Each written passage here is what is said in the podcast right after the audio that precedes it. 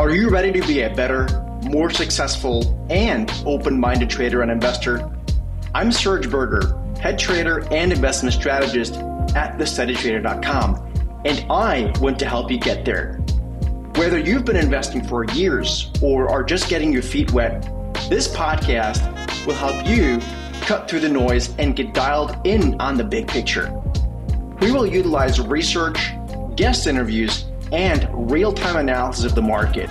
We're at a critical juncture in the market where knowledge really will mean power. In this episode of the Steady Wealth Podcast, we are going to look at the market and see if potentially the broader equity market, U.S. equity market, could be in for setting a top for the entire year here this coming week or within the next few weeks or so. We're also going to have a look at China. They have been stimulating the market, and we are contemplating the idea of at least an oversold trade in the FXI ETF. Hey, everybody. Welcome back to another episode of the Steady Wealth Podcast. I'm your host, Serge Berger from thesteadytrader.com and Blue Marlin Advisors LLC. I am pleased that you're joining back for another episode and a look at the markets here.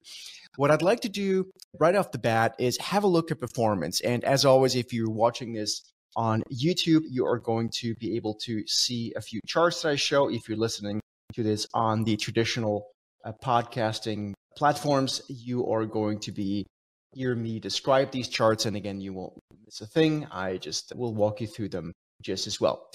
The first thing we want to keep in mind, and I would like to put some additional perspective around this, is the performance year to date. Now, of course, this year is only about three or so weeks old, maybe 3.5 weeks or so, depending on when you listen to this. And we are once again seeing very notable divergences or outperformance on the part of just a few names. If we look at the market through the past, let's say 6 months first, we can see very clear outperformance on the part of companies like Microsoft over the past 6 months, up about 18%. The SMH ETF, which represents semiconductor stocks, and I want to spend quite a bit of time on those today, up about 26% over 6 months. And the RSP, that's the equally weighted S&P 500, you can look at it as the average stock, is up about 2.75 to 3/4% over the past 6 months. Fast forward over the year-to-date numbers. Again, we're only a few weeks into the new year here in late January. The broader S&P 500, the equally weighted S&P, is actually down on the year as I'm recording this right now, about 20 basis points. Microsoft up 7.7% or so, in the SMH semiconductor stocks up about 10%. And so what this quickly leads me to have to remind people on is when we talk about these magnificent seven stocks, the big mega cap stocks, we need to think about this as a self-reinforcing mechanism. So you take investor A, and investor A decides to allocate some money to the markets. And when we say to the markets, that'll probably include some fixed income and some equities. But the equity portion, the U.S. equity portion at the very least of that, is essentially just mathematically going in large part in a few stocks because they're such heavily weighted. They're a big part, and we all know the stocks, the Microsofts, the Googles of the world, and a few others.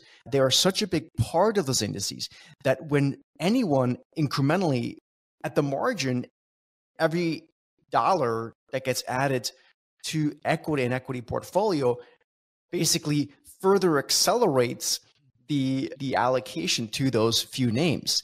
And so it's like a self-reinforcing mechanism. Even if one's not bullish on those stocks, just investing in the market, whether it's a pension fund having invested into a balanced portfolio, whether it's Henry, who just retired at the end of 2023, has to bring over his 401k and reinvest it in something else. Like all of it, not all of it, but it's all of it will to some extent, to a good extent, to a large extent, get added to a few stocks. And that has, again, self-reinforcing consequence. So even if Henry, in this case, was not bullish those few stocks, he has no choice but to add to those because he's probably buying a basket of stocks, like an S&P 500, in which case If he does that, he's basically allocated to a few stocks. So we need to keep that in mind. Let's look at the market a bit more holistically. And I'm going to look at it through the lens of a few charts. Again, I will describe this here as we go along. The S&P 500, as we just heard, the equally weighted S&P 500 is, what do we say? It's basically flat for the year.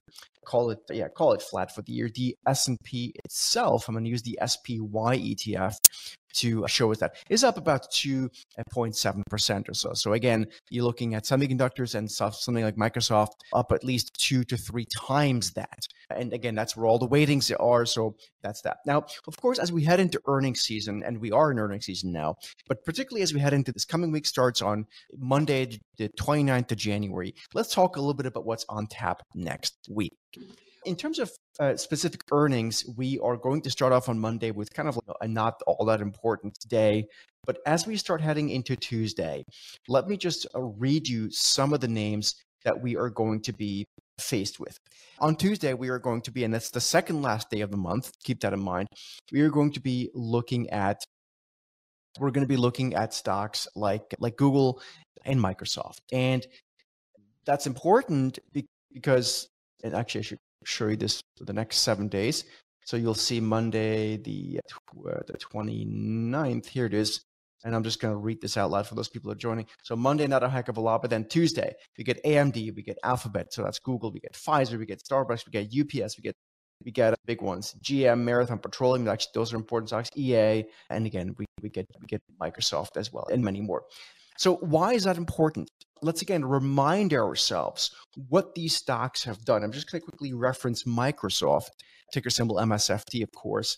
And as we look at the stock, it has, of course, gone past the 2021 highs.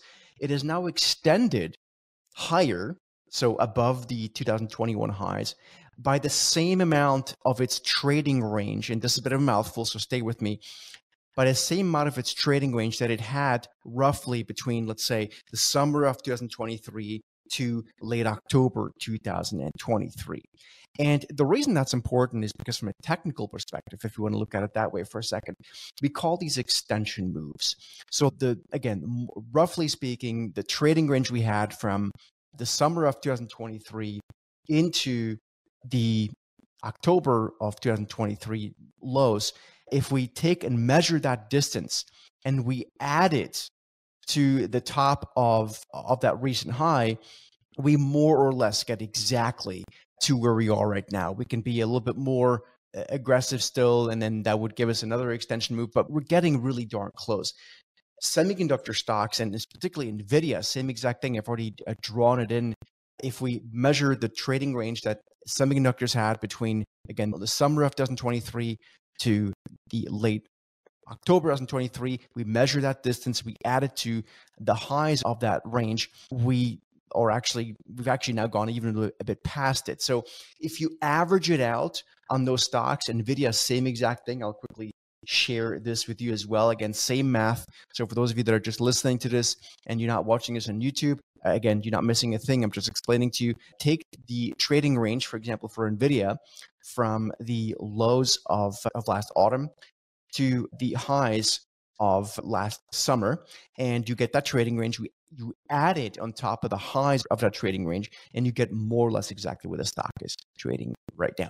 Now, none of this means the stock has to fall apart from here and it's the end of the world and that these are bad companies and everyone's going to lose out on money. This is not an outright bear market call at all. It's just, I think we're getting a bit overdone. Now, if you think about it psychologically, again, look at some of these names that we just talked about. Again, just on Tuesday alone, Tuesday is the second last trading day of the month. Again, we get on the big ones, Google and Microsoft, and again, a whole lot of other stocks in other industries as well. But if we move on down the calendar to Wednesday, and I want to talk a bit more about Wednesday in a minute, on Wednesday, we get something like Boeing, we get something like Affleck, I'm not sure to what extent that's going to matter to the broader market, Qualcomm, very important stock, ADP, Boston Scientific, Phillips 66. And of course, on Thursday, which is the first trading day of February, we get Apple, Meta, we get PayPal. Just it's hard to overstate how important this week is going to be from an earnings perspective. But we don't even have to just end at earnings. We need to think about what have stocks done into earnings. So let's just look at Nvidia for a minute. So Nvidia over the past, let's take year to date. I might as well take year to date.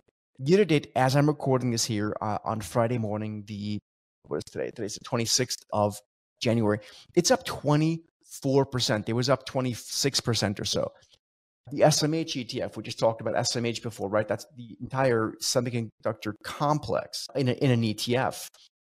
Let me quickly go over that one again. So year to date, that is up 10%. That's not just one stock. That's an entire complex. So the question is, how good does the number have to be in order for a stock like Nvidia or semiconductors to continue rallying at the rate at which it has over the past couple of weeks? I don't have a specific sort of quantitative number for you on that, because I don't think anyone has a number on that specifically. But think about this. There's basically one of three scenarios that are likely to happen. Either they report unbelievable numbers, unbelievable outlook, which we just had a bunch of outlooks already that came in a bit tamer. And so I think that may be not the most likely scenario, but let's say they do and they beat the numbers and everything's amazing. And we're all going to start buying Nvidia computer chips and eating them for breakfast, that kind of thing. Even if that happens and the stock rallies, it'll then have rallied, parabolically year to date, which is not this is not a bearish call against Nvidia from a fundamentals perspective. I don't have a longer term view on the stock right now. I think it's gotten so in the news that I'm a bit hesitant, but I'm not bearish to company. I could see it correcting 30-40% without a problem, just because I think it's overbought, but it could rally even more after earnings. And then it would probably be an unbelievable opportunity to maybe take profits or even short the stock or buy puts if one is more active. Another scenario that could happen, and I'm talking about this for NVIDIA purposes. NVIDIA, by the way, doesn't have earnings until I think mid-February. Let me double check with you guys or for you guys on that, just to double check. NVIDIA's earnings are going to be on the, as I said, literally smack dab middle of February. By the way, February this year is going to be an extra day. We have 29 days this year in February as opposed to the regular 28. Something to keep in mind. Anyway, long story short, whether it's NVIDIA or whether it's Microsoft or Google or any of those stocks that have had a big rally, there's one of three things that can happen. They can unbelievable numbers, the stock rallies even more, and then it might put in a top. And this might translate into maybe a top for the whole year for the broader market, which I want to talk about in a minute as well. If it doesn't do that, if it doesn't report amazing numbers, what if it just disappoints a little bit or comes in line or just a little bit something weak-ish, then the stock drops, maybe then we have a high as well, right? And I guess the third scenario is something that doesn't surprise or doesn't disappoint either. It's like blah.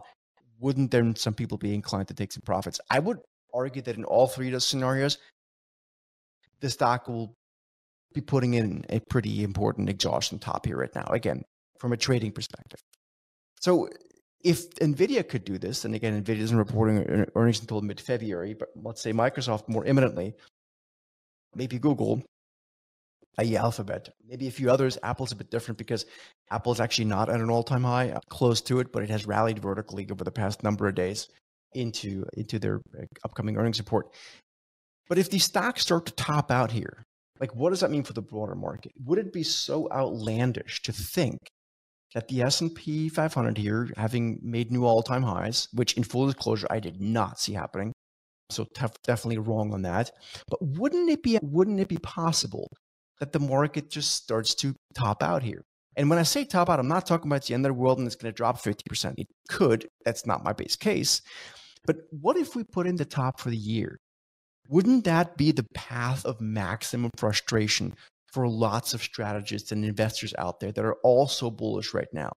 And what does that mean? Does that mean, again, does that mean that it's going to be a new bear market? No, it just means maybe we make a high and like we won't see it again for a long time. Like another year or two, or I don't know what the time frame is. And so that would frustrate a lot of people. And if you think about last year, 2023, the consensus was for a really horrible Q1, first half of 2023. Of course, that didn't happen in any meaningful way, and bear market and stuff. And of course, more or less, we had the opposite happening. So we took the path of maximum frustration last year. We typically do, and I think this year this may be the path of maximum frustration. What if we were to put in a top, what could potentially the rest of the year look like? Obviously, that's a tall order and something that I have no real conviction on, if you will. However, I wouldn't be surprised if we see something like, you know, the market then is correcting whatever down 10, 15%, which is garden variety, hardly worth talking about, by the way, in the bigger sense. And then maybe at some point, as we start heading towards the elections, we start getting back on our feet because they're going to throw the bathwater at it in terms of doing whatever they can to buoy the stock market again. And it doesn't have to be that way, right? But I'm just trying to play out a scenario in which, in the hypothetical scenario I'm mapping out here, where the market tops for the year, what that would mean. So the path of maximum frustration. So we've talked about individual stocks potentially coming together and maybe topping out this market. What about the Fed?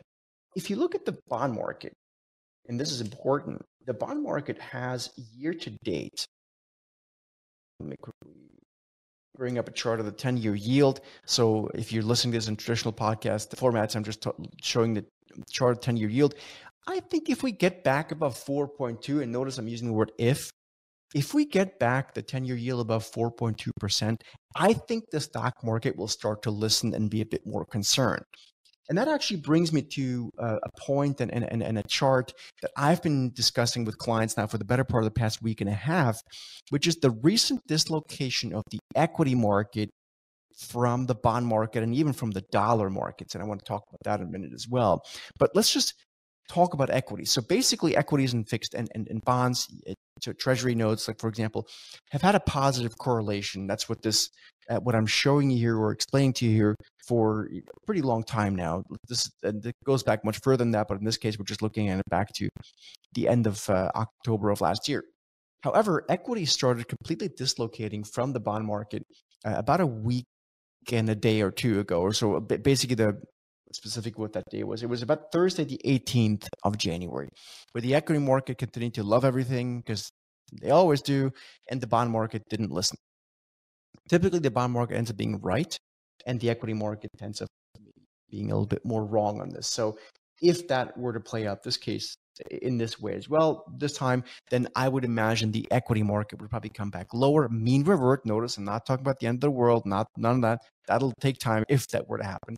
And that's an outlier, you know, outlier kind of call anyway to make. You know, need more time on that. But I think this week coming in here, because of the earnings and because the Fed, which I want to talk about in a minute, has a really high probability of not only mean reverting the equity market back in sync with the bond market, because the bond market is telling us yields are going to be a bit stickier, but also I think, again, earnings are important here. So let's talk a little bit about the Fed.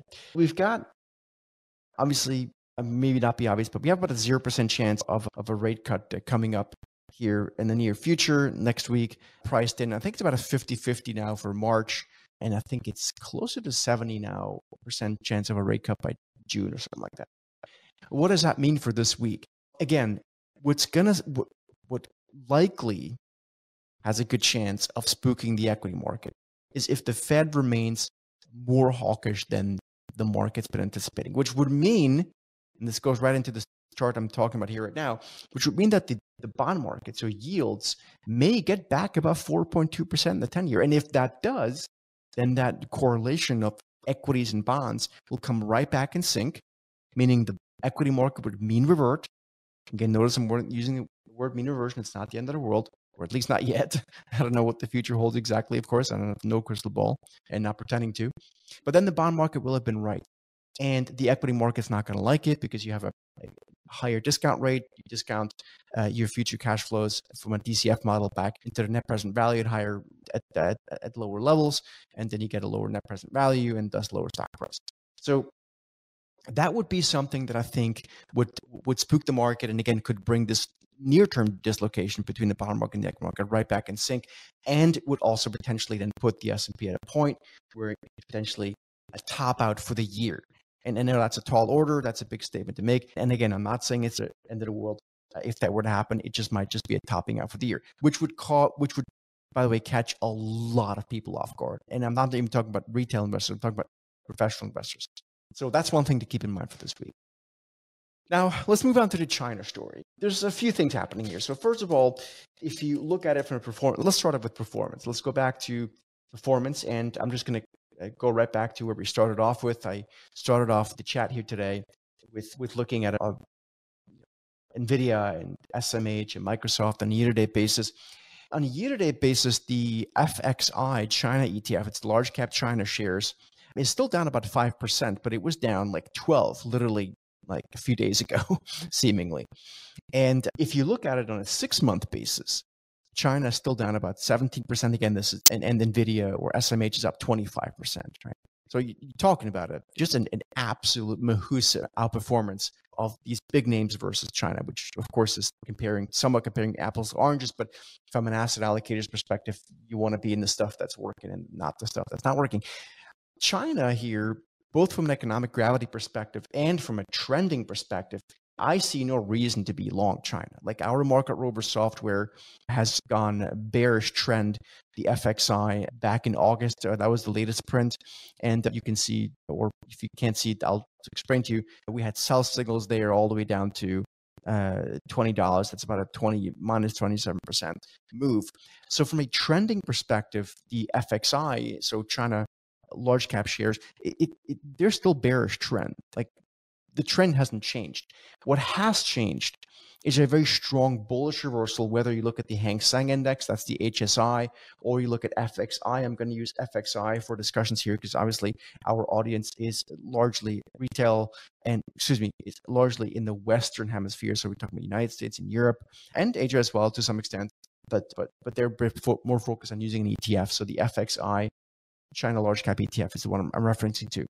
So we've seen a big move. Now, why do we have such a big move? Week to date, as I'm recording this here, again, on Friday, the 26th, the FXI is up about 5%. It's leaving a huge outside reversal candle on the chart behind it, very similar to what happened in October of last year. Now, does that mean the FXI has to go back up into the mid-30s and rally 45%?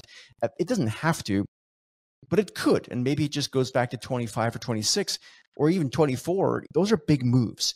So why is this happening? Well, first of all, stimulus both on with the stock market and on the economic front. China's noticing they have a problem, and we're seeing a big move. Now, the FXI chart, as well as the HSI, the Hang Seng Index itself, I'm going to quickly look at it, is basically full of up gaps. Now, the FXI ETF more than the HSI because of overnight gap, right? Remember, China, of course, very different time zone than the New York Stock Exchange. And you can see, if you pull up a chart of the FXI, you can see two notable up gaps, one of them on the 23rd of January, that's this past Tuesday, and then the one the next day up on the 24th as well on Wednesday. So we have these two up gaps. And to me, what's really interesting here is not only are we coming from very oversold levels, this is also happening right at the lows of 2022 in October. So a good double bottom spot there. And then if we look at this from a volume perspective, and you look at volume closely, and I'm not a volume like guy, it's nice to know that there's good volume, but just look at the past two times when we had volume spikes. They both happened at extreme near-term oversold levels. And the first time it happened is the FXI rally 30%. This happened in April 22. Then it happened, as I said, in October 22. FXI rallied about 60%. And it's happening now again. So this is a trade that I think is very interesting. In full disclosure, I have not personally put it on yet. I just this morning sent out a trade alert this morning, Friday, the 26th of February, January. You're not going to be watching this at the earliest or listening to it until Monday, the 29th, but the trade holds just as well, and everything else that we talked about as well for the week out holds as well. The FXI ETF here, one to watch. I would not be surprised to see this into the $24, $25 area pretty soon. What I also like about it, and again, this is just a mean reversion move. This is not a new bull trend and everything's amazing over there. I don't think it is, but it is something that's worth watching, I think, very closely for a potential trade. What's nice about it too is that we can trade against the recent lows around $21, which took place in January 23rd, actually January 22nd. So we have a well-defined area which we can trade against. And I think that makes a lot of sense. Of course, this could be done with options. The options liquidity is not bad on FXI. It could be better, but it's not awful. So I think there's plenty to like there. And last but not least, what's interesting about this trade is that it's somewhat idiosyncratic versus what we just talked about the semiconductors and U.S. equities. So I would not be surprised if we could see some rotation out of some of those other mega cap tech stocks into something like FXI, even if it's just for a trade. And so all of this kind of gets us to, once again, highlight the importance of this week's, or this coming week's, the week of the 29th of January, earnings and other economic data point, including the Fed. It really could be significant for markets. So I hope this is helpful for you and gets you hopefully in a mindset of having a plan for the week and the weeks ahead. I'll leave you with this. I have seen more than my fair share of Januaries that really trick people out and then leave them making really poor decisions on positioning, I should say, that can really sting their portfolio over the course of weeks, months, quarters, and sometimes even years. So take January and maybe even February with a grain of salt. Until next time, folks, be well, and thanks for listening to your Steady Wealth Podcast.